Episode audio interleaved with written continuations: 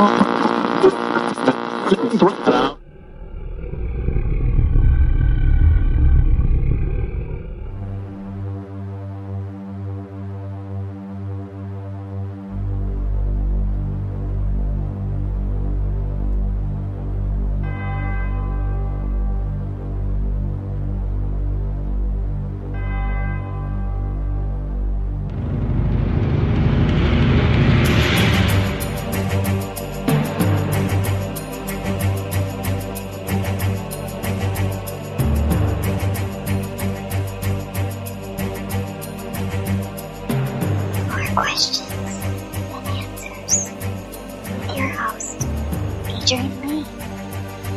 yes, indeed. There are more questions and answers. Like, does a dog's lips move when it reads? Hi, America. Hello, world. I like that. My name is Adrian Lee, and I am your host. Welcome to the show More Questions Than Answers, the only paranormal quiz show anywhere in the world. Each week, my guests and I will search the world's newspapers, websites, and TV shows just for you to bring you the very best in paranormal talk radio entertainment and enlightenment. We will then test each other's knowledge of the week's events of the mysterious, strange, supernatural, unusual, bizarre, and just plain weird. If you've just tuned in, especially to hear the show, then I admire your taste. If you have just tuned in by accident, then I admire your luck. I'm huddled under my quilt with a large flashlight and a nice cup of tea with tonight's guests, somewhere in the barren wildernesses of the Midwest Plains, with the sound of my elderly mother snoring distantly from the room next door. So snuggle under your covers, turn out your light, and hold on tight. The rules are very simple. Points will be awarded randomly for being interesting and for making me laugh or shiver in horror. Extra points will be available for shock and awe value. To help me control my rowdy panel of recidivists and reprobates, I will employ what I have called the inappropriate bell. An example of this would be the panel have no idea what's coming. I have no idea what stories they have for tonight's show, and we are completely live and unedited. What could possibly go wrong? Let me start by introducing tonight's guest panel. Firstly, the mysterious and effervescent Heather Morris. She has been a paranormal investigator for many years, with her own team called Hellhound Investigations, and does all of her best work in the shadows. She is now one of the leading audio and EVP experts with the International Paranormal Society, and brings her knowledge and research skills to tonight's show. Heather discovered this week that bacteria that causes tooth decay, acne, tuberculosis, and leprosy can be cured with cashew nuts. How do they know that? How do Is they know? true? It is true, I tell you. And how is it administered? How is that even possible? Oh, I can't say that. It's not the right time of the show. Cashew suppository, madam? I guess we should all be grateful that it's not walnuts. Welcome to the show, Heather. Hello. We also have with us the analytical and skeptical mind of Kim Gore. Kim is also a talented and valued member of the International Paranormal Society. Kim found this week that attics were invented in Attica. Welcome to the show, Kim. It's true. I will give points straight off the bat to the person who can tell me where Attica actually is. In fact, the closest. I will go with the closest. So I will start with Nathan. Where's Attica? Upstate New York. Upstate New York. Heather. No idea. I can don't. e- I can't Name a country, any country. You've had a minute. to Canada. think. Canada, fabulous. Can I just say Europe? that isn't a country? But if Greg doesn't get any closer, you've won. Greg, where is France. France? So now what do I do? Because it's actually in Greece. Attica Ooh. is in Greece, and that is, of course, in Europe. Although at the moment the Europeans wish it probably wasn't. and Kim is quite close. Kim is I quite. cheated. Kim is quite close with Europe. And Greg, I shall give you a point for saying France. So Kim and Greg are off to an early start. But it's true, Attica is in Greece, and attics are named after it. I then looked up Spare Roomville, but apparently that doesn't exist. Finally, on tonight's show, I wish to introduce the calm and unflappable Greg Gore. He's married to Kim, and we shall see if this is still the case after tonight's show. Greg is a paranormal investigator and tech expert. He owns and operates more cameras and leads than the BBC outside broadcast department. He is also our sound engineer and producer. Greg spent all week in the hot tub with a sheep to see if it would shrink. Welcome to the show, Greg. well, at least that's what he told Kim. We are series two, episode 23. Some weeks there are numbers. As you know, I like to do a little piece now where I talk about how special the number is. And 23, you think there's not much for 23. Some weeks I look up, last week, for example, I looked up 22, and the fascinating fact about 22 was it comes between 21 and 23. And I'm thinking, this isn't entertainment. People aren't going to sit at home listening to this as entertainment. So I was a bit down on my luck. I thought 23, that's not going to be a very good number. By Jove, I have pages of things. I'm not going to read them all out, but 23 apparently is actually a very interesting number. Julius Caesar was stabbed 23 times. In the film Jeepers Creepers, the creeper appears every 23 years for 23 days to feast on human flesh. I feel like sleeping for 23 years after I visited the all you can eat buffet at the Jackson Casino. I find buffets at casinos very odd. I don't know if you've had this experience. You can go up as many times as you like, right? There's no limit on how many times you can go up. Why is it that when I'm sat there eating my dinner, I can see people coming back and they have balanced plates like Mount Everest. You know, there's a flag in the top and it's balanced. You've got all the food types all together in one big pile and it's quivering. This big mass of food going up in a pyramid. They've put tomatoes in their pockets just to get them back to the table. You can go up as many times as you want. What is your experience at a casino when you asked for a vegetable? I went along the entire line. Apparently, the all you can eat buffet at the casino just surrounds the idea of having as many different types of brown food on your plate as possible. So I went up and down the line half a dozen times. I asked the chef if there was any possibility. There was 500 yards of food at this casino. I asked if there was a possibility I could have a vegetable.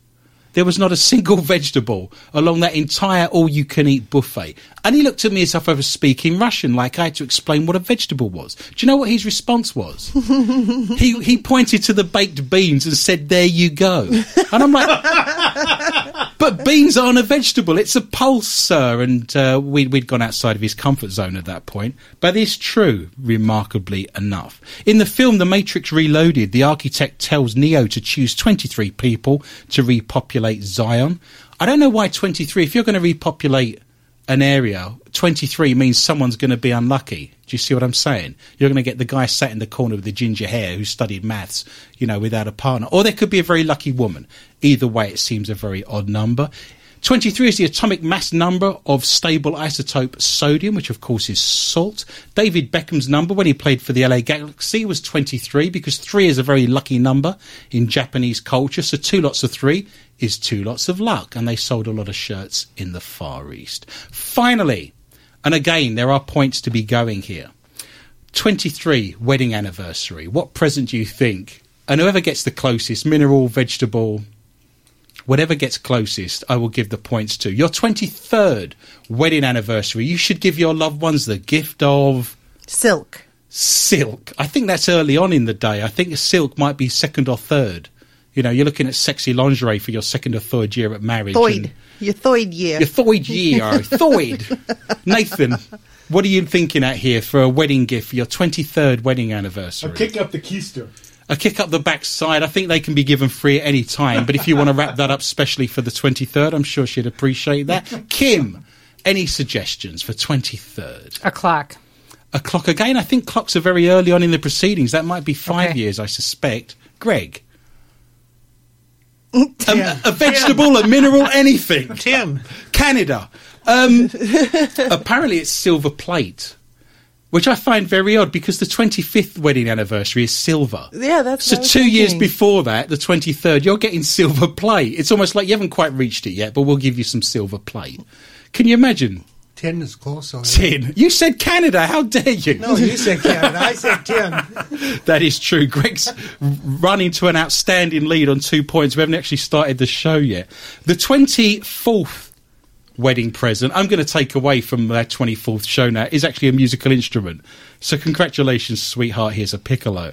I was thinking that if the same rules apply two years previous to the musical instrument on the 24th, you should be getting like a kazoo or a harmonica just to slowly build up to that. Do you see what I'm saying? You go kazoo on the 23rd. And when it comes to the 24th, you know, you go full blown cello at that point, is what I'm suggesting.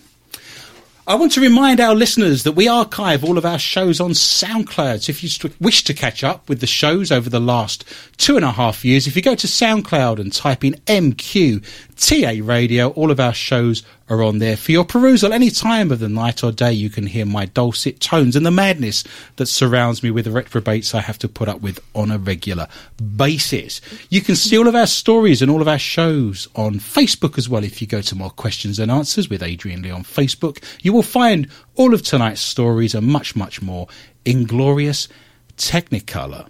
I also want to mention that I am currently on Twitter. We have 60,000 followers on Twitter at Adrian underscore Lee underscore tips. And again, we have fabulous stories and lots on there. For thank you for all those people that are following me.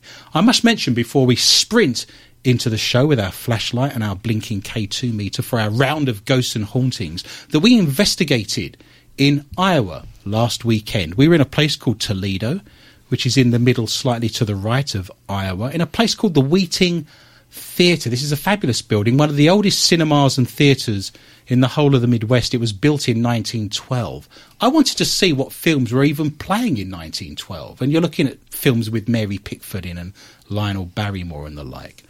Laurel and Hardy didn't start till the mid 20s. Charlie Chaplin didn't start to about 1919, 1920. Buster Keaton didn't start to about 1918. This is four, five, six years before any of those stars even got going. It's quite remarkable.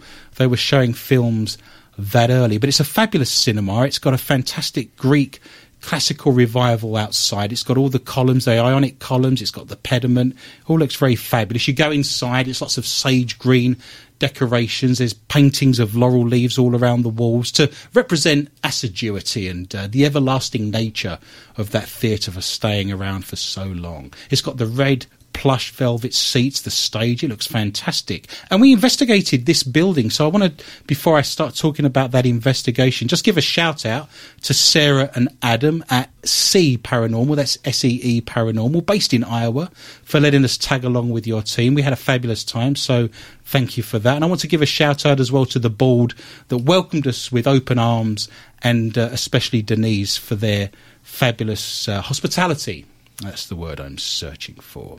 So we investigated this building. We went till late in the morning, of course. And Heather, what did you think of that investigation? What things came along that you want to bring up just to talk about that particular paranormal investigation? Well, it's always fun to investigate, but um, one of the things that I had fun with was when we were investigating the basement and we were actually in two separate rooms. What do you call the one would be like a green room or a room Yeah, that was got a- ready? There was a green room for the actors to get ready. There was mirrors and the, the smell of the crowd and the roar of the grease paint. Absolutely. Yeah, sure. And then there was a room behind that um, that was somewhat more um, desolate and dark. It was a coal bunker. That's yeah, why. That's pretty much what it looked like.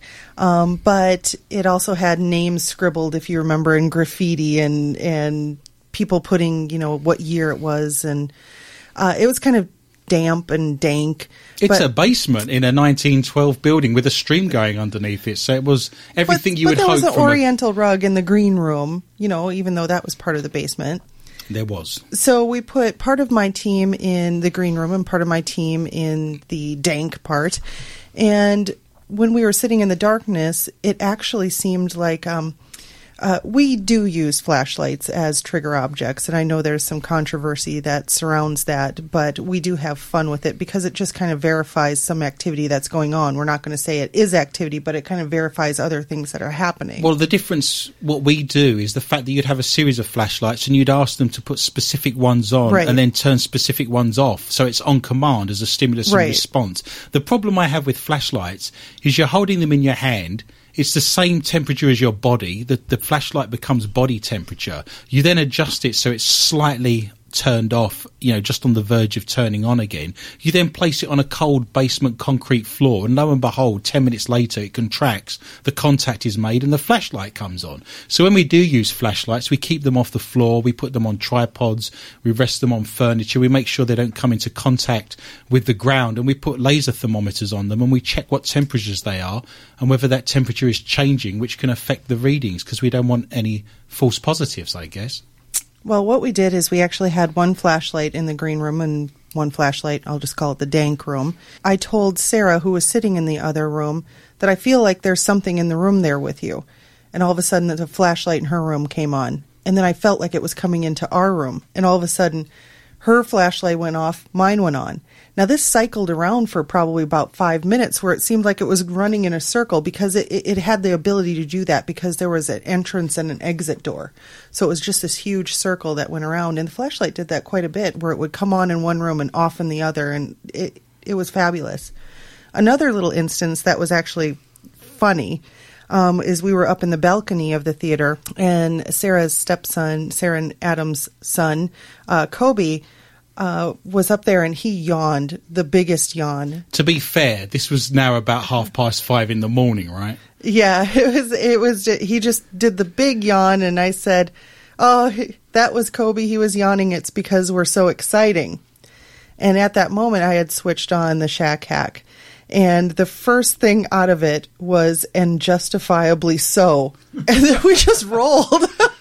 Well, you have to own your noises. You know, when when you're doing an investigation, if your chair squeaks or your stomach rumbles or you have hiccups or sniff, you own the noise. And uh, he he was owning the noise, and we said, "Oh, that's Kobe yawning."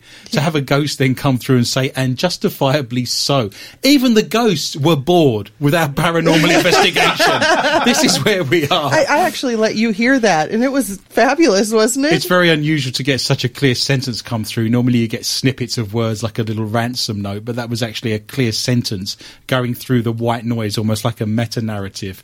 So that was fun. I'm not sure I can use that in the book I'm writing, but it did make me smile. Isn't it interesting that some of the best evidence and interactions is when you're not actually concentrating on the investigation Right. and you're just having a chat amongst yourself in between the vigils or you're just having a bit of light banter. I mean, these are um, human spirits, so there is humanity about them. They like to laugh, they like to joke, they like to flirt the same as we do. And uh, I find that remarkable. That did make me smile. Perhaps we can play that on next week's show and we can put that together because I'd like our listeners to hear that. I had three incidents on this investigation at the Wieting Theatre. And it is a non-profit organisation. If people wish to support that, they can go online. It must be one of the oldest theatres still in existence in the Midwest. It's a fabulous building. So if people go to their websites and support them, I'm sure they'd appreciate that. But there was an incident. I had the shack hack on, but also psychically, I thought I saw the name of a guy come through whose name was Peter. So I wrote that down psychically before we started any sessions with any equipment.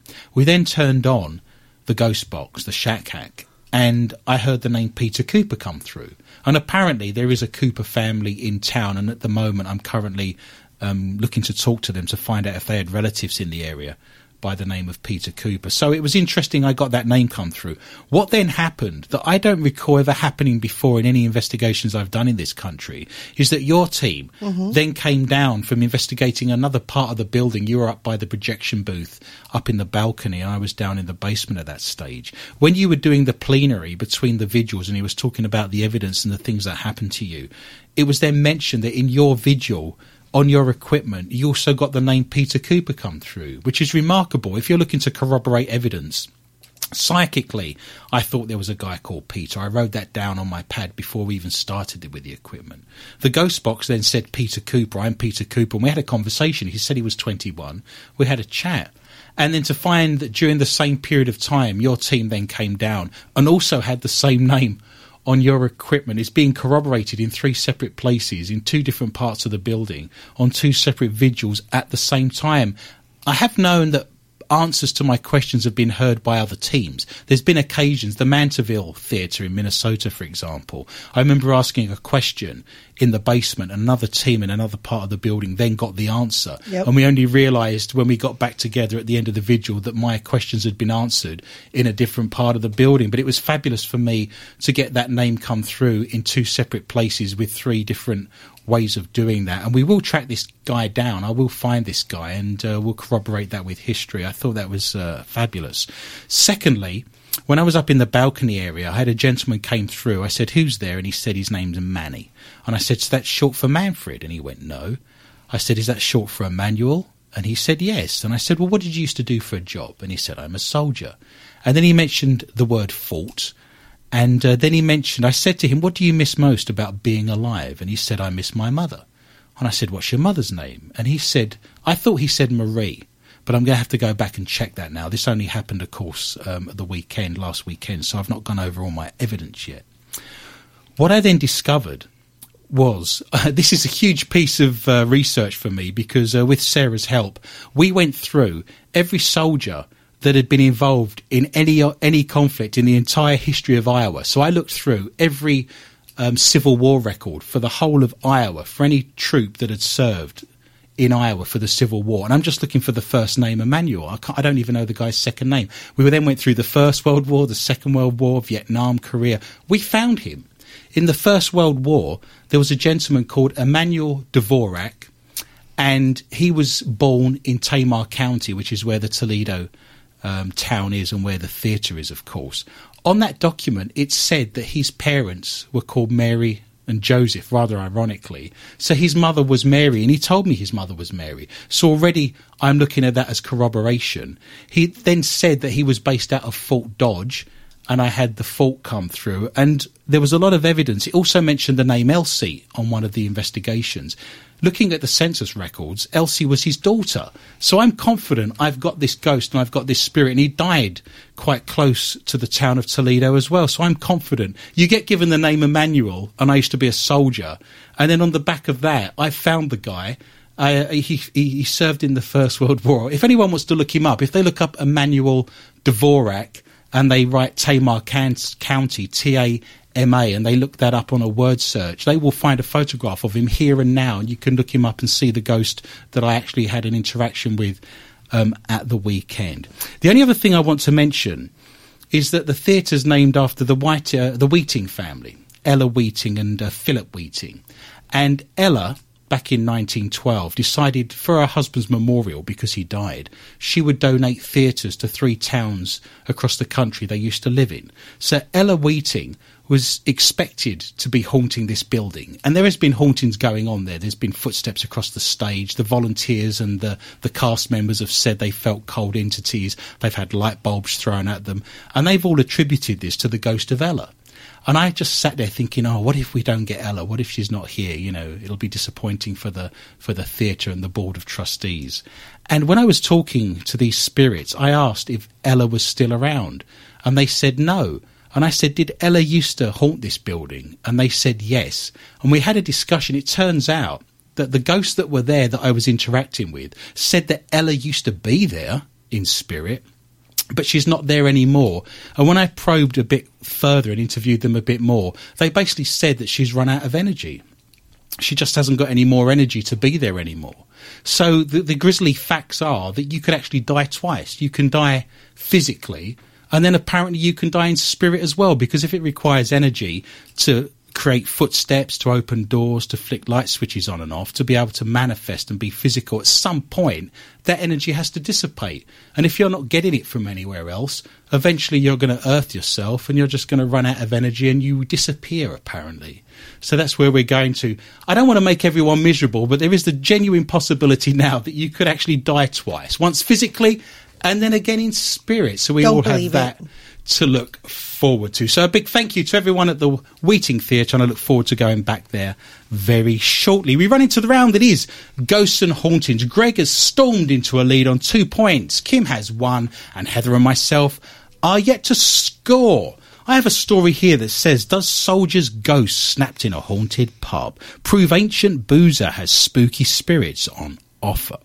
The ghost of an English Civil War soldier has been spotted in a historic pub said to be haunted. At least that's according to the boozer's landlord, a self-confessed skeptic. Non-believer Mike Woollis runs Ye Old White Hart in Hull, East Yorkshire. And he says the grainy image said to show a sneaky Civil War cavalier earwigging on plans to snub King James I has left him struggling for a rational explanation.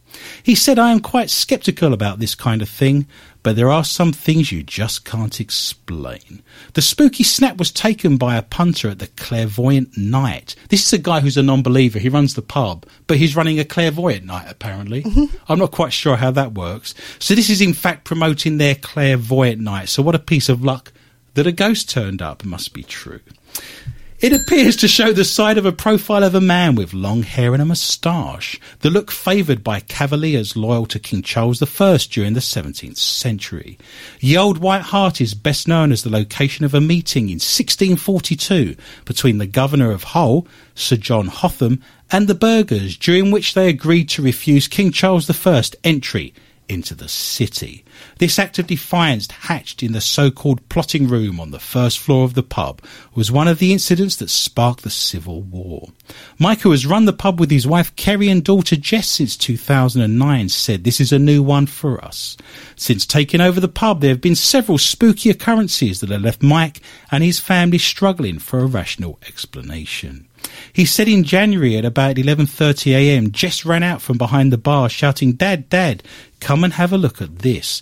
There were six punters all sat with open mouths and a set of keys hanging from a hook behind the bar that was swinging. I checked for a draft, but there was nothing. It was ice cold as if we had stood next to an air conditioning unit. The punters supped up and left in a hurry. Jess said her son Bobby has also experienced the ghostly goings on. She said I went into the bedroom above the pub, and he said, Shut the door, mummy, he can see me. I asked who, and he replied the man, but there was no one there. Clairvoyant Nettie, who hosted the pub's event, said she thinks the photograph is a genuine ghost sighting, but luckily for punters, he's a friendly ghost. The pub dates back to the 1500s. If people wish to see that photograph of the Cavalier ghost haunting the pub from the 1650s, they can go to my Facebook site, More Questions and Answers with Adrian Lee, and they can see that ghost for themselves. I actually investigated the town I used to live in for a while back in Britain was called Ampthill. It's in Bedfordshire. And Ampthill in Saxon literally means ant hill. And I did have a lot of ants in my garden. This is very true. But there's a pub there called the White Hart, which has the same name as this pub in Hull. And I did an investigation there. But the interesting thing about this pub is a similar thing happened. During the Civil War in the 1660s, the soldiers and the generals met in the pub it's amazing, isn't it, that we have pubs that go back to the 1640s, very casually spoken there. But they had a meeting in the pub to discuss their battle plans, how they were going to fight King Charles I and uh, the army, the monarch army. And they left their signatures on the fireplace. They all wrote graffiti. They wrote their names. All the generals wrote their names on the chimney stack. And if you go into that pub now, their names are still there. You can see the graffiti. Some of those generals died in battle, of course. So it's a remarkable piece of history. You go into the pub and there's the names of the generals that took place in the battle there for the Civil War. And they wrote their names in the pub wall just before they went off into battle. I like the idea of discussing plans for a battle sat in a pub with a pint of beer. Sounds very civilised, doesn't it? Heather, what have you got for me tonight in the round of ghosts and hauntings? Well, I have a ghostly figure that was photographed at Newark Castle. Newark. Yeah. A visitor to the ruins of a Scottish castle managed to capture the image of a mysterious figure. Paranormal enthusiast Lenny Lowe had been visiting the ruins of Newark Castle with his partner Ruth Sinclair Case when he spotted something unusual in one of his photographs. The unexplained extra can be seen facing away from the camera on the far right side of the image. One of the most interesting things about the photo is that the doorway that the figure appears to be entering, which is now fenced off, was once the castle's storeroom with a kitchen being next door. I have actually seen this photo, and it does theoretically look legit. I mean, it's something um, that reminds me of when we were in Long Prairie and I had taken the picture of that man in the mirror. Yes, the It's n- ghostly man looking Yeah, back at you in the mirror. It's something that you have to look for, but once you see it, the detail is there. It's so minute in the figure. It's not like those ghost photographs or the ghost apps where it's just blatantly, you know, There's a takes little, up half the little photo. Dickensian boy Yeah, kind of yeah. out of uh, sync with everything else. Are you still putting your stories on Twitter, by the way?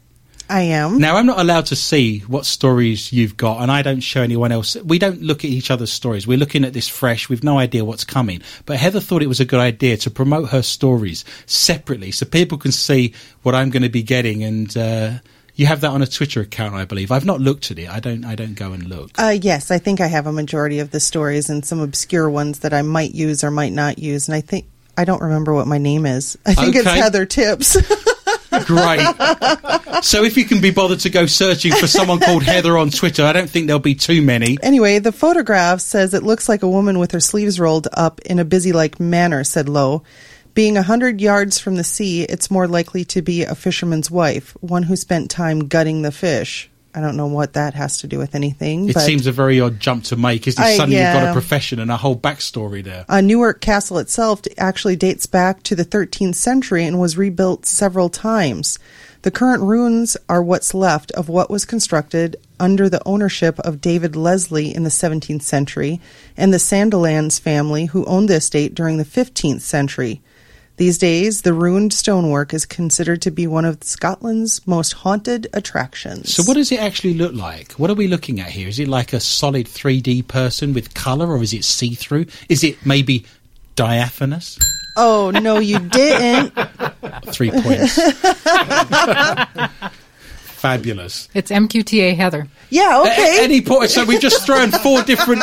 There will be people all over Twitter wondering why It is six thousand people Heather. have suddenly. What are we actually going to settle with here? What are we going to go with? Uh, MQTA Heather. Yeah, that- MQTA Heather, you've had a sentient moment of sobriety, and you've suddenly realised Yes, your that- Twitter account. That was a forehead slap, by the way. But yes, uh, the photograph what is it again? MQTA. And they Heather. Heather. And they will find your stories for yes, the week. no that- underscore is all one word. there we go.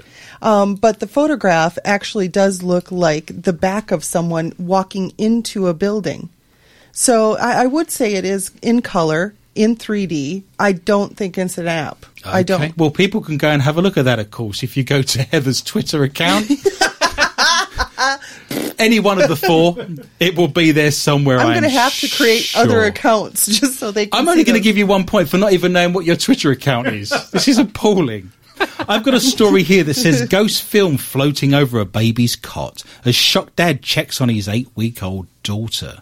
This is a moment a ghostly light was filmed floating over a baby's cot as a shocked dad checked on his eight week old child. The recording made by a baby monitor shows Jonathan Murphy, 32, leaning over baby Rosie after entering her room earlier this evening. As he does so, a misty white light appears in the top left hand part of the screen before a distinctive white orb shape begins to float to and from over Rosie. At one point, the orb passes very close to Mr. Murphy during the spooky incident at their home in Consett, County Durham. Mr. Murphy said that he had gone up to check on the baby when he first noticed the white light. It's interesting that he noticed the white light in the room. It wasn't just seen on the baby monitor. He was actually seeing the white light as an orb Yep. um, over the child. It was a very interesting piece of evidence there, if anyone missed that. After coming downstairs, he and his partner, Victoria Snowden, 22, watched the recording on the monitor, which confirmed what they had seen. He said, The first thing I thought was, is that it's a ghost. I know it seems like a joke, but it's inexplainable. We still don't know what it could be. No cars were passing by, and we keep the room dark. Mr. Murphy, a betting shop manager, went back upstairs and watched the video and saw the light was still there. It must have lasted about a minute to a minute and a half in total, he said. He said the couple were completely freaked out by what they had seen. Victoria was reluctant to let me take the baby back upstairs again, he said. She was even more worried than me. Miss Snowden said, I wish I'd got my camera quicker because it was there before we had a chance to take any photographs, and it definitely wasn't a reflection or anything. I've never believed in ghosts or anything like that. Just have no idea what it could be. We are all a bit creeped out. And again, if people wish to see the footage of that ghostly orb circling that baby in that cot, it is on my Facebook site, More Questions and Answers, with Adrian Lee. And it's very interesting that he saw the lights in real time and then realised that he'd captured them on the baby monitor. And that's when he went and looked at that. It wasn't the other way round that he saw the lights on the monitor. He saw them in real time and thought, oh, I'm videoing this. Right. We'll have to go and have a look. So I don't know if anyone else has seen that, but it's just a series of lights very strangely dancing over this baby. It's quite remarkable. Little fairies. Little fairy lights. Kim, what have you got for me in the round tonight of ghosts and hauntings? TV crew films Ghost in Tutbury Castle. A mysterious shadow was picked up on camera during filming for a new paranormal investigation TV series. The clip, which was posted online as a promotion for new show The Past Hunters, features co-director Bex Palmer and controversial medium Derek Acorah during an investigation of a notoriously haunted castle in Staffordshire, England. As the pair discuss what took place in the castle's past, Palmer suddenly gasps and points over towards the wall where the shadow of what looks like a human figure can be seen. A few moments later, the shadow then seems to move towards the left and vanish, much to the surprise of the crew. The curator, Leslie Smith, mentioned a shadowy figure later on, and when we told her what we'd seen, it completely matched up, said Palmer. She was just as excited as us that we'd captured it on camera. We couldn't stop talking about it for weeks afterwards. Tutbury Castle is often regarded as one of the most haunted buildings in England, with visitors frequently reporting everything from mysterious footsteps to sightings of ghostly apparitions. We normally like to try and debunk things that we see because we still sit on the fence when it comes to ghosts, but we don't think there's any other explanation for what we saw, said Palmer. It's an interesting piece of footage. What I would say, again, if people wish to see that, they can go to uh, More Questions and Answers with Adrian on Facebook. It's an interesting piece of footage. I, I think I could debunk this to a degree. I think it looks like someone walking in front of an IR light. Do you know when you put out your cameras and they use infrared technology? We also have almost like slave lights that you attach around the room and it illuminates the room. You can't see that. It still looks dark, right? Right. But you have an IR light separate to the camera that illuminates the area that the infrared camera is looking into. So you can still have shadows, you can still have infrared light bouncing around, but you can't see it. Does that make sense? Yeah. And it looks to me as if they have a separate IR light adjacent to the camera and one of the crew or one of the presenters has stepped in front of the IR light. So they're seeing it in the dark.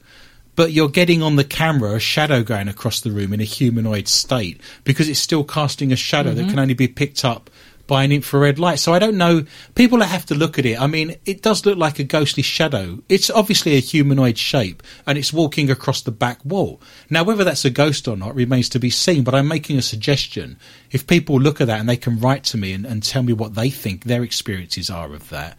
For example, if ladies wear earrings, for example, or jewellery on a paranormal investigation, even though the room's pitch black, the IR cameras and the IR lights are still flashing light into that room and on a radiation level we can't actually pick up with our own eyes. So an IR light could be bouncing a reflection from your earrings all the way around the room and the IR camera looks like orbs, for example. Does that all make sense? Yes. Yes. So I would go and have a look at that and see what you think, but I did think that looked like a ghostly encounter and the woman's reaction is fabulous. It's worth seeing it just for the way the woman grabs onto Derek Acorah and actually wets her pants at that stage. we run into the round that is UFOs and cryptozoology. Greg is currently on two points. I'm on five. Heather is on one. And Kim is on three. We're going to jump straight in to UFOs. It's green men and hairy beasties. Man photographs alien peering through his window, leaving him stunned and terrified. This is the alien at the window shot that one man said has left him stunned and terrified. The snapper took the startling image at his home in Virginia, sending it to the Mutual UFO Network. He asked not to be named. The 57 year old says he took the photograph to show the grey alien looking through the living room window in southwest Virginia. The anonymous man said he caught the alien peeping on July 30th. I have a picture of a grey alien that I took last night, he told the website, which investigates spooky goings on. The picture was taken around 2am at the living room window of my home. It reveals a transparent shape with its arms held horizontally at the elbow. There is an oval shaped face on the right side of the image standing next to the reflection of a red object. You have to look close at the picture, but it's there, he said. The grey had big eyes and was about four feet tall.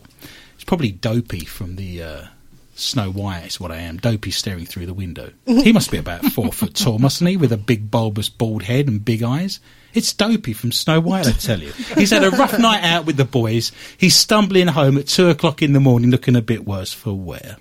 He also took a different picture where he says you can observe an unhuman like fingerprint on another window. Surely, how can you have an unhuman fingerprint? That's an oxymoron, isn't it? Because to have a fingerprint, I guess, makes you a hominid. Do monkeys have fingerprints? Research has to be done. There are indeed more questions than answers. If a monkey ever holds up a bank, I'm sure it should be wearing gloves. The man who claims to have been dealing with alien problems all his life said that the picture is 100% real and that it's not been photoshopped. He's now asking for help dealing with these beings. He says they keep seeing him in the house all day long. I've been scratched and needle pricked several times. I've had handprints on my chest after waking up. Kim, ever had handprints on your chest after waking up? Nope. I've had problems since I was eight and I am no longer afraid of them, but I would like to get some help if there's any there. Again, that photograph of that grey alien poking his head through the window is available. It almost looks to me like someone's put their face against a window and you know your skin, the grease of your face, the dead skin leaves a pattern on the window that you can then see years after the event. Does that make sense? So I wonder if it's kind of distorted because someone's pressed their face against the window to look through at some point in the last 10 years. And then he took the photograph and due to the marks on the window, um, it's come through, but people can have a look at that. It does actually look like a grey, but you can distort your face in such a way that if it just catches the top of your head as you put your head against the window, it could actually do that. You're looking at me as if I'm mad, like you've never put your face against a window. Just my anywhere. nose. Just your chest. um, it's remarkable. I, I think it looks like an alien, but we this guy's been living with them all his life, apparently. So I shall give myself a hefty number of points as we move further into the show. Heather, what have you got for me tonight in the round of cryptozoology and UFOs? I got something big and furry. Fabulous. It's not Nathan then. oh, controversial. Ouch. Lucky my attorney's not here. Werewolf photograph has Brazilian city on alert. Wow. If you uh, have, if you gave a Brazilian to a werewolf, that would be a lot of waxing, wouldn't it? At that stage, It would be. You'd end up with a scarf for all the family for Christmas. There you go. What have you got for me this year? I've got you a nice woolly scarf, but it looks like a wax strip. A photograph making the rounds is purported to be a werewolf caught by a security camera in Ceilândia, a city east central Brazil. The creature was allegedly seen by numerous witnesses, and the picture was accompanied with a warning to be careful because it might be a werewolf. It might Or be a werewolf. Be careful, it could be a werewolf. That's right. You never know. Get your silver bullets ready. Brazil is actually one of South American countries known for believing that a human can become a werewolf if he's the seventh male child of the same father and mother. Some believe So there are some rules involved then. Yeah. I thought it was just a case of if you got bitten by one. Uh, no, apparently you can just turn into one. Some believe the change takes place when the boy turns 13. Seven. So the the father's got to have seven sons. Yes. And the seventh Wow. one is damned. Some believe the change takes place when the boy turns 13. Did you have a change take place, Greg, when you was thirteen?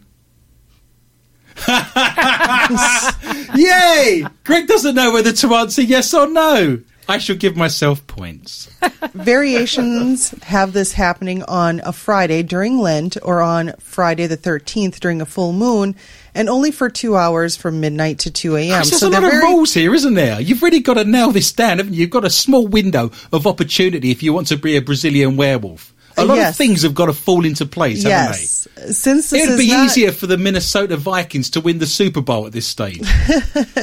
Since this is not Lent and there hasn't been a Friday the 13th lately, the creature is probably not a 13 year old going through one weird puberty. Weird puberty that one Yes. minute you're 13 and you're, you're smooth, and the next minute you're looking like a werewolf. Yes, Wow. he's hairy like animal.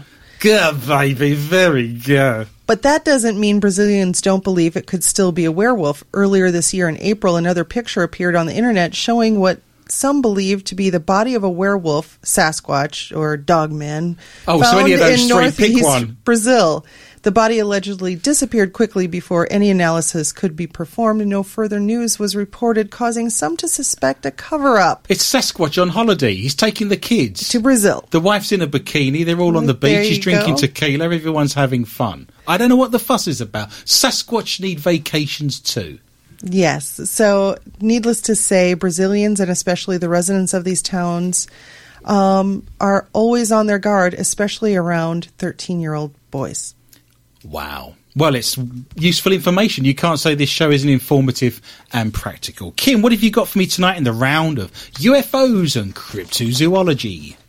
Turkmenistan's Gates of Hell now attracting tourists and spiders. Have you heard of Turkmenistan before you got this story? Yes. Oh, okay. I'm just checking. I wasn't running you down. I just like. Do you want help with the long words this week, or do you think you've nailed crater? I do have the word crater in this oh, story. I might need help. Sometimes truth is stranger than fiction, and this is definitely the case with Darvaza Gas Crater. A gigantic, eternally burning pit in the middle of the Turkmenistan desert is it is known colloquially as the gates of hell. Well, you don't want that in your backyard, do you? no. No. Yeah, if you just want to do a left there by the rose bush, go past the tree. You'll see the gates of hell just on the right. Don't open them and just keep going. You'll make it. Uh, Dylan Thuras takes us through the history of this fiery hellmouth as part of Atlas Obscura's 100 Wonders series. In 1971, Soviet geologists were drilling for oil when they accidentally set up a rig over an enormous cavern of natural gas. Isn't this a horror story? I've seen this. This is Have the you? thing, isn't it?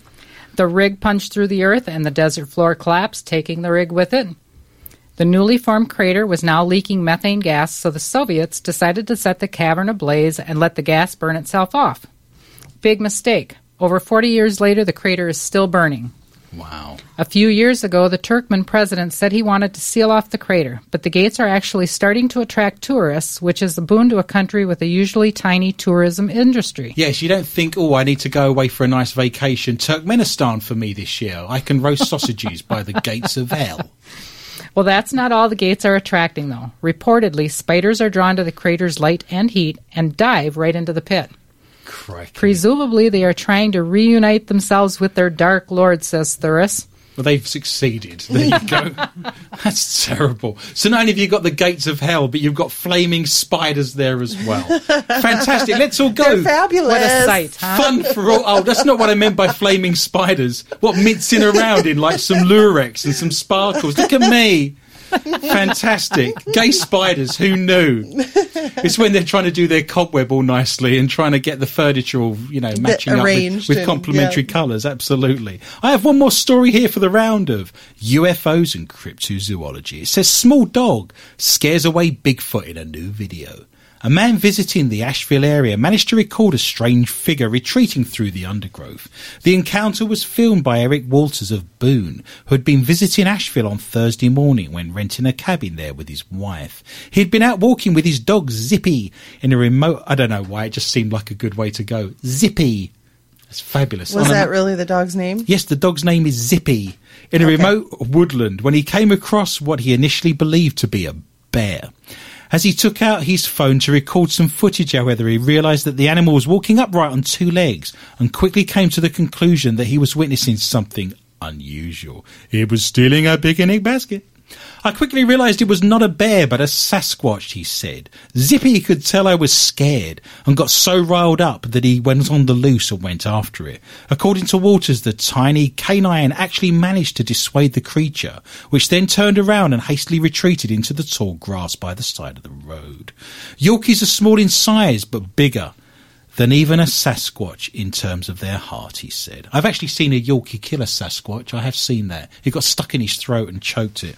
No. The God. footage has proven popular but controversial since appearing online, with critics arguing that there is too much emphasis on the filming of the dog and that the Bigfoot could just be a man in a suit. You can look for yourselves on my Facebook site, More Questions Than Answers with Adrian Lee. I've now been handed a fresh cup of tea and the promise of cookies. I have fresh flashlight batteries and my mother has thankfully stopped snoring. So onwards, we march into the round that is strange and bizarre. It's stories from around the world that are too strange and too bizarre not to be read out anywhere else on the show. But this round seems to suit them very well. So Heather, you can start for me tonight in the round that is strange and bizarre. You are currently on five points and are in second place. Yay! A three year old actually recalls a past life as a snake. As a snake. Yeah. Did he offer a woman an apple at any point? No. Okay, I'm just checking. a young boy in Thailand can allegedly recall specific details of his previous life as a serpent. In an apparent case of animal reincarnation, a young Thai boy named Della Wong was Hang three on a years. second. Yes. Della Wong. yes. Ah, Okay, I'm just checking. Mr. Della Wong, or is that his first name?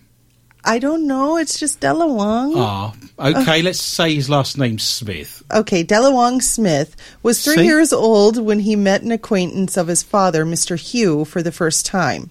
Despite having never met the man before, Della Wong was able to describe in explicit detail a confrontation between Mr. Hugh, who was a hunter, and a snake that he had killed in a cave.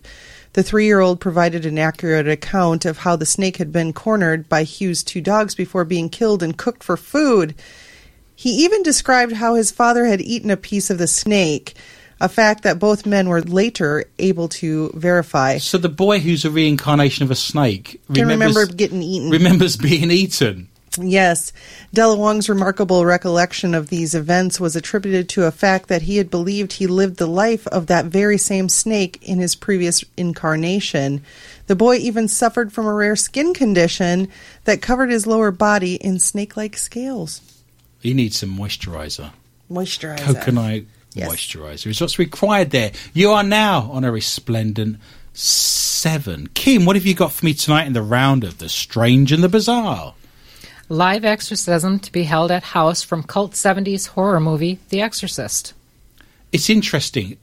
Uh, uh, you carry on with your story. I have a fabulous story to add to that. You go All for it, and I'll get some points at the end of your story. as long as I get some too. That's well, we can work between us. I don't care much for Greg and Heather, to be honest. Let's just give ourselves a lot of points, and we'll end up winning. How's that sound? Perfect. Excellent. The spooky house once hosted a fight with the devil as Jesuit priests battled to banish evil spirits from a 14 year old boy, inspiring the 1973 horror The Exorcist. And now it could finally be stripped of its demons in America's first ever televised exorcism. The terrifying TV first, which will take place in October, the day before Halloween, will see a crew from the Destination America cable network scouring the house in St. Louis, Missouri in search of horrors. In a statement, the network said no one has ever attempted to rid the lurking spirits and demons that inhabit this home until now. By actually exercising this iconic house live, Destination America will do what it does best, bringing never before, before seen experiences to television. The investigators will be led by the cast of the channel's series Ghost Asylum, better known as the Tennessee Wraith Chasers, Yay. as well as Chip Coffey, who bills himself as a psychic medium. They are also hoping to find a willing Catholic priest to help banish some ghosts. The network promises they will explore each crevice Well, Chip Coffey's your man. of this home from the attic to the basement to find whatever or whomever using state of the art technology to do daytime and nighttime investigations So it'll be done tastefully and professionally then. to document as much evidence as they can of these demonic entities on live TV. I get the feeling That's people are going to watch five hours of nothing happening, is what I suspect. When in, in, we've all got masses of experience of investigating the paranormal all over the world here. When has a ghost ever done anything to command and when you wanted it to? You always pick up the best evidence when you're picking your nose or you're walking out the room or you're you're chatting about someone yawning. Do you know what I mean? There's never been a moment where you say, "I'm going to take a photograph. I'm going to count down from three. When I get to one, you need to appear for me." And then you take the photograph and you think, "Oh, look, there's a Dickensian boy." When has that ever taken place? Never. Well, and there's also the theory about exorcising a spirit or a, an entity from a room that are we I think we all agree in this room that the theory is that the entities go where they want to go and they can return. So exercising it from there is going to do nothing other than if it wants to return it will. That is true. I'm of the opinion that what we're discussing here is a non-human entity, perhaps a demonic entity, rather than just a ghost who's a little bit unhappy and wishes to throw things around because he's a miserable old man.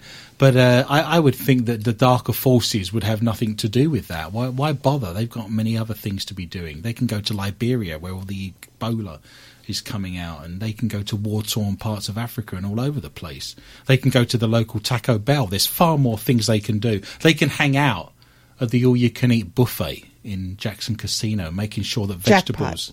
What did I say? you keep saying Jackson, and there's not one there. Do you know why? What I'm about to say next, and why I was going to give myself a lot of points, is that Jackson in Jackson County is just down the road from us. It's not that far away. Right.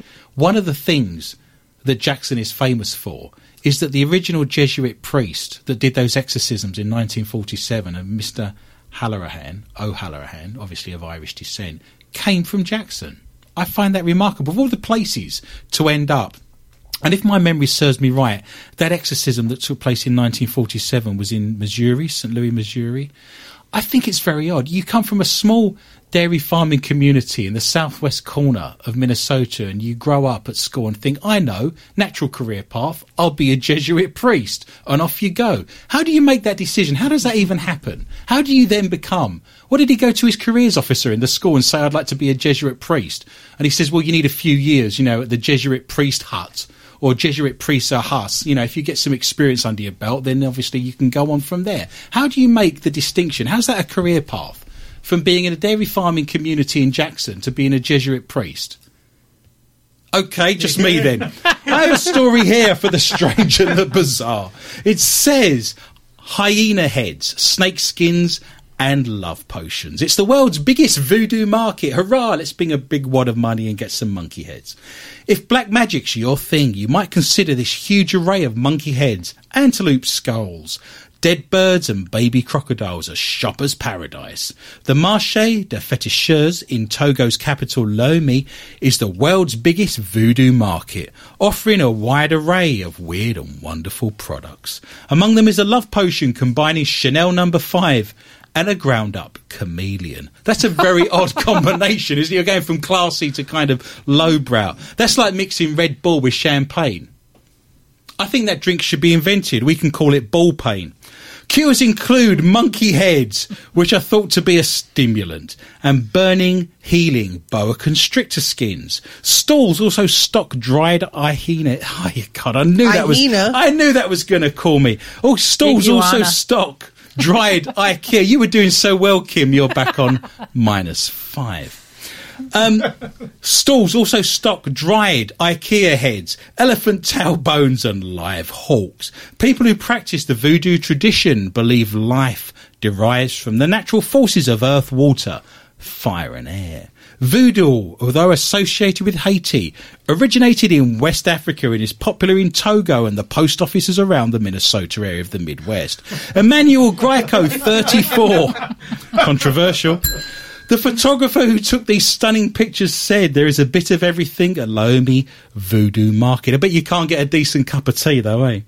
There is what you'd expect, like cows' heads or horses' hair towels, and there is what you wouldn't expect, like dead cats' heads. Better, of course, than a live cat's head.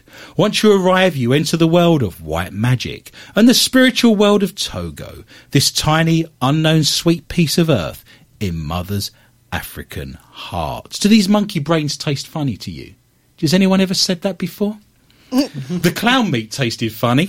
Do you see what I did there? I love this show. It's a joy. We move into our final round. It is my favourite round. It is the round that's called Not For Your Mother. It is a round that's only available on SoundCloud and our archives all around the internet. It's the round that we can't read out live on air for fear of having the show removed or for being fined large amounts of money. It's the round that is laden with sexual innuendo and tensions of sexual nature. From around the world, the stories that contain things that you would not want your mother to hear. Or perhaps you would like your mother to hear. I don't know where you're living and what your family relationships are like. Certainly small minors should be removed, especially if your name is Dopey and you're pressing your faces against windows in South Virginia. I have a story here that says sex addict makes bizarre claim that he splashed $10,000 of benefits cash on prostitutes.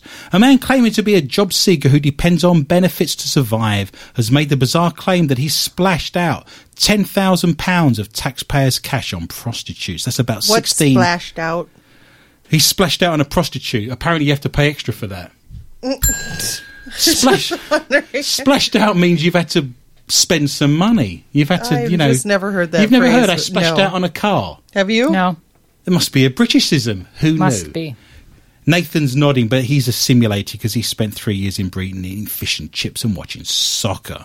Sex addict Carl Robertson says he spends taxpayers' money on call girls and escorts, claiming he's been hooked on paying for sex for eight years. Mr. Robinson quit his last job working in a bookmaker's three years ago and claims he's been getting job seekers allowance ever since. Carl claims he splashed £170 payments on hookers, relying on mates to help him with the payment of rent and food. He said, I first slept with a prostitute when I was 18 and I loved it. I've been addicted ever since. I used to use my wages on them, but when I lost my job, I decided to use my benefits instead. I don't think there's anything wrong with using benefits to pay for prostitutes. It's my money. Carl says he spends his day searching the internet for cheap escorts. Imagine what they look like. They get them from the clearance rack. Yes, if, if you want teeth, it's extra. Uh. and prostitutes, so he can budget for as much sex as possible. So if I eat ramen noodles until Friday, I could probably squeeze out a hand job. Typically, he uh. spends £50 for the services of the women. And because he lives with mates who don't ask him to pay rent, Robinson has no plans to get a job. Luckily, I live with some mates who pay rent and feed me and allow me to feed my addiction. I managed to get in at least two sessions with a call girl a week and more if I managed to get hold of extra money. You only live once, and I don't want to regret anything when I'm older. John Betjeman, the famous poet laureate in Britain, I don't know if you've heard of John Betjeman, probably Britain's most famous ever poet, lived to a ripe old age. And his final interview on his death rattle when he was in a wheelchair and in his 90s, they said, What do you regret in life? And he said, I wish I'd have had more sex. There you go. It's true enough. You only live once, and I don't want to regret anything when I'm older. My family and housemates don't know what I get up to. They will now. You're all over the newspapers. Yeah, no kidding. Even though the girls come to my place for sex, they just think I'm very good at pulling. what? at pulling. Are you Greg at, are you Greg at pulling? are you good at pulling, Greg? Nope. No, okay. You know what it is to pull a woman. What is it? Have you not read any British? I know what This it is is another when man evidently. pulls. No, it's not pulling as in like pulling. Like it's tugging? No, it's I've pulled a woman. I pulled a woman. It's it's get your coat. Nope. Get your coat. You've pulled. You've never heard that expression. No. Nathan's pulled a few muscles. Chief Executive Jonathan Isaby said taxpayers will be appalled that their money is being spent in such a liberal fashion on prostitutes. It's not for the government to tell people on benefits what they should spend their cash on. But when claimants make details like this public, the authorities are well within their rights to question their commitment to finding work. This is a distribution of wealth, I tell you. It's He's fine. just getting even with his ex, Mrs. Robinson. That was actually a very funny joke. Here's to you, Mrs. Robinson. Heather, what have you got for me tonight in the round of Not for Your Mother? You will be surprised I don't have any Willie stories this week. No Willie stories. I'm almost disappointed. I know, right? Nathan did This- like a good Willie story. This is this is better. How? What could possibly be better than a Willie story? A wanking story. We'll have to edit that out. That's just cost me ten thousand dollars. I'll be taking that out your wages, sir. Texas judge tells defendant. Hang on a second. Hang on. If we can't have a Willie story, how can Nathan interject and say, well, we could have a. I'm not going to say the word again. Surely the two are, are kind of go hand in hand. Isn't it? It's like salt and vinegar and fish and chips and. he was guessing and he was wrong. Why are you still on it? I'm just wondering why we, you know, I, I- you can't have one without the other, is what I'm saying. Nathan should have realised well, we not. have neither, no, we have none. We don't have any tugging stories and we don't have any Willie stories. and there'll be no pulling. no. Okay. Right. At least until the show's finished. Texas judge tells defendant in an assault case the sentence is marriage or jail. Jail. Put the cuffs on, I'm going down. A Texas judge decided to hand out justice in an unusual fashion when he offered a defendant up for sentencing in a minor assault case the choice of getting married or going to jail for only 15 days. Wow, so a lifetime of servitude or 15, ja- 15 days of TV playing pool and getting a nice laying with a bit of porridge Get your tooth fixed on the state. yeah, there you go. Perfect. That's a tough one, isn't it? Let me think. Justin Bundy, 21, decided that marrying his 19 year old girlfriend Elizabeth, Hannah Janus, was a whole lot better than a short stint in the slammer. I am never, ever going to date or marry a girl with the last name of Janus because Janus is the god of two faces. It means two faced. really? Yeah, absolutely. Oh. And the god of doorways, but uh, that, that seems to be irrelevant for some reason. Yes, Janus was the god of two faces. Would you marry a woman with the last name of two faces? no. Okay, I just thought I'd check.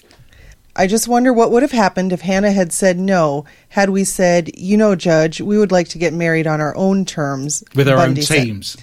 Yes. Okay.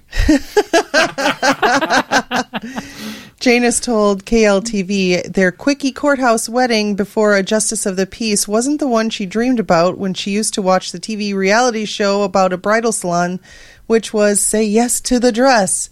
We weren't going to be able to have the wedding we wanted, she told the station. It was going to be a kind of piece together. I didn't even get to have a white dress. Bundy was up for sentencing in July on an assault charge for belting his girlfriend's ex in the jaw. He accused the former boyfriend of uttering insulting terms and remarks about Janus. Smith County Court Judge Randall Does Randall my Janus Rogers. look big in this? I'm just saying. Do you know you cannot take a girl up the aisle? Did you know that? Because if you look at architecture of churches, the aisle is actually the two corridors either side of where all the pews are. It's not going down the centre. The aisle is actually the two passages down the side. So in actual fact, you are taking a girl up the central passage, if you want to term it correctly. I just thought I'd share that with you. Thanks with for my that random- with my knowledge of Gothic church architecture. Absolutely. I knew it'd come in useful at some point. Do you want me to talk about Doric and Ionic orders next, or you want to carry on? No, I don't want to fall asleep quite yet. Greek revivalist architecture, lesson one. Go no. on. Smith County Court Judge Randall Rogers asked the young man if she was worth fighting for. Yes, he told the judge. KLTV says a court transcript shows Rogers then offered to sentence Bundy to probation, which would include marrying Janus within 30 days. He only had 30 days to do it. So we've got Rogers and Janus. Attending counseling and writing Bible verses. Wow. Otherwise, he would be sentenced to 15 days in jail. So he chose Bible verses, a wedding, and counseling as opposed to just spending a day over two weeks in jail, a fortnight. He needs to have his brains tested. Can he? Can he claim that he's mentally ill? Is that possible? Maybe. Uh, he offered me 15 days in jail, and that would have been fine. And I asked if I could at least call my job to let them know, said Bundy. The judge told me, nope, that's not how it works. So all he wanted to do was call his job and tell him I'll be gone for two weeks. The judge said, no way. And he's like, all right, I'll get married. See how that works. well, that's. Uh, I'm sure they'll have a long, prosperous. She prosperous must marriage. feel very special. yes. Well, it does go. I mean, there is. well, if more she to ma- the if they make it to their 24th anniversary, you can get her an instrument. oh God, uh, they actually got married 18 days after the sentencing, and she said she was so red in the face because people behind her were laughing. The judge actually made her stand up in court. And that was kind of the whole proposal thing, but it wasn't a joke. Actually, his dad had went to several lawyers saying, "Can the judge actually Do that. do that?" And they thought it was a laughing joke, and they said, "Someone's pulling your leg," but it really was in the sentence. Do you believe it? Do you Mum, believe it? Mum, how did Dad propose to you?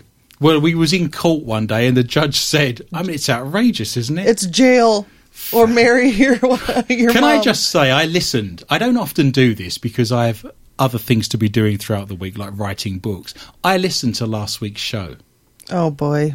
I have to say, one of the funniest moments that's ever happened on the two and a half years we've been doing this show is the noises we made of a gecko running up a running up a wall. My gecko's escaping. it just I thought it was hilarious. It came across very well. We have a trained gecko in the room called Colin, and it's amazing. We have a lead on him, and whenever we want gecko sound effects, and to be fair, in the two and a half years we've been doing this show, it's the first time he's been utilised, so he has been practicing for a long time. It's like being on the bench for a play on a on a, on a football field and finally getting your chance. But he did a very fabulous job, and I'm very pleased. So I just did a story Yes. about jail, Yes, marriage, yes, James. and you're thinking gecko. yes. I thought it was a natural, you know, a natural progression. How's the ADD? My ADD's going, oh, Kim, have you've got a story for tonight's show? In the round of Not For Your Mother. A dwarf pretended to be Dalek by sticking a sucker dart to his head and threatening to kill his care workers. Exterminate. Does anyone know what a Dalek is around this table, or is it just Kim? It's a little alien in a robot body. It's like a little green slimy crab in a robot's body, and it's from the science fiction show Doctor Who, and it's been around since like 1963. It's so ingrained on the British psyche that whenever you see a Dalek, even in adulthood, you kind of you know brings the hairs up on the back of your neck because it's been ingrained, you know, as a convention that that's scary and it's something you should be. So you see a trash compactor and you cringe. Yes, if someone passes me salt and pepper. I did notice there was a story once. I was at a restaurant with a group of people from Mensa. They were all very intelligent. This goes back to the fact that salt is a, a 23 atomic number for an isotopic sodium. And I was thinking of salt related jokes earlier, and for the life of me, I couldn't think of one. But I was in a restaurant, and on the table, the pepper had a little P on it, and it had salt in it. And the salt had a little. Did I get that right? Now, the salt had a little P on it for pepper, and the pepper pot had. How's it going? Do you going? want to start that over? it really isn't that complicated a story. I, I get it. You've said it twice. The salt Yes. it was in the pepper pot. Yes. And the pepper was in the salt pot. These people round this table came up with an idea after 25 minutes about how they could transfer one from the other using a straw, some water, and a saucer. They called over the blonde waitress and said, We've come up with this fabulous idea for taking the salt out of this one, putting it into this one. So this one's pepper and this one's salt and transferring the two. And she unscrewed the lids and swapped the lids over. and that's a true story. Oh, I have a salt story. You have a salt story. It's a bit late now. It's Kim's go.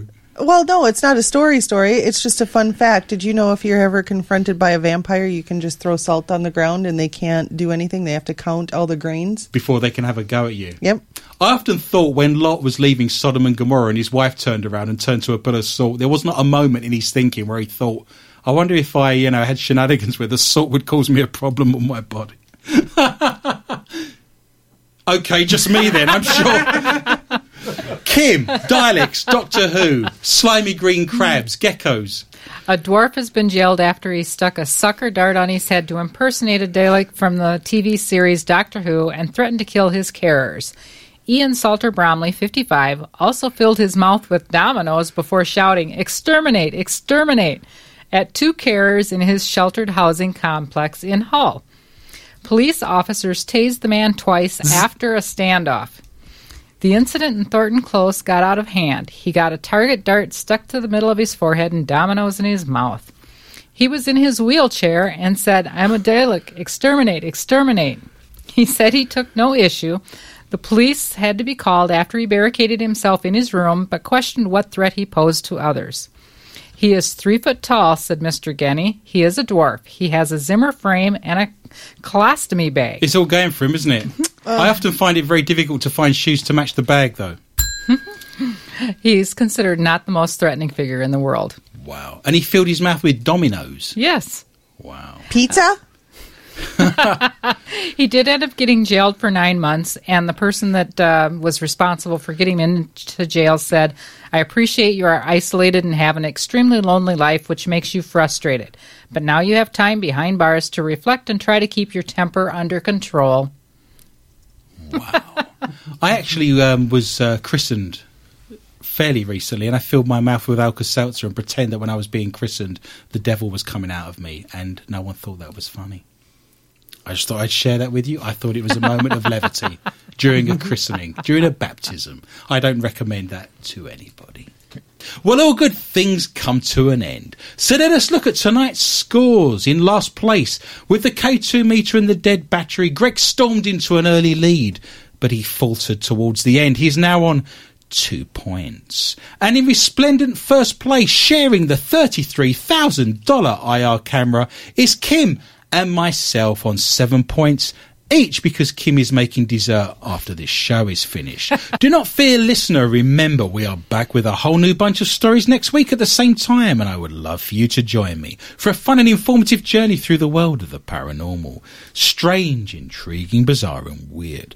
Please tell your friends and family about the show, and feel free to contact me anytime via my Facebook site, More Questions Than Answers with Adrian Lee, or you can email me at mqta at rocketmail.com dot com. You can also join my Twitter account at Adrian underscore Lee underscore tips. And remember that all of our shows are archived on SoundCloud under MQTA Radio. And we actually have Another 20 to 25 minutes of the show to go. We have a round coming up next called Not For Your Mother. It's the stories from around the world that couldn't be read out live on air for fear of getting a $10,000 fine and being removed. But they are stories that are laden with sexual intrigue and innuendo. So if you wish to hear the last 20 to 25 minutes of this show, I would love for you to join me now on SoundCloud. But do remember, our archives are one or two weeks behind our live show.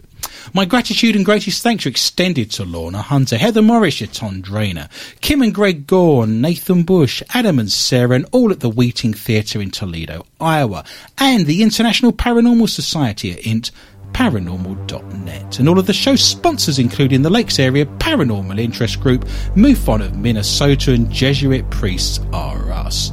It just remains for me to say thank you for listening, and remember, be interested and interesting. Good night.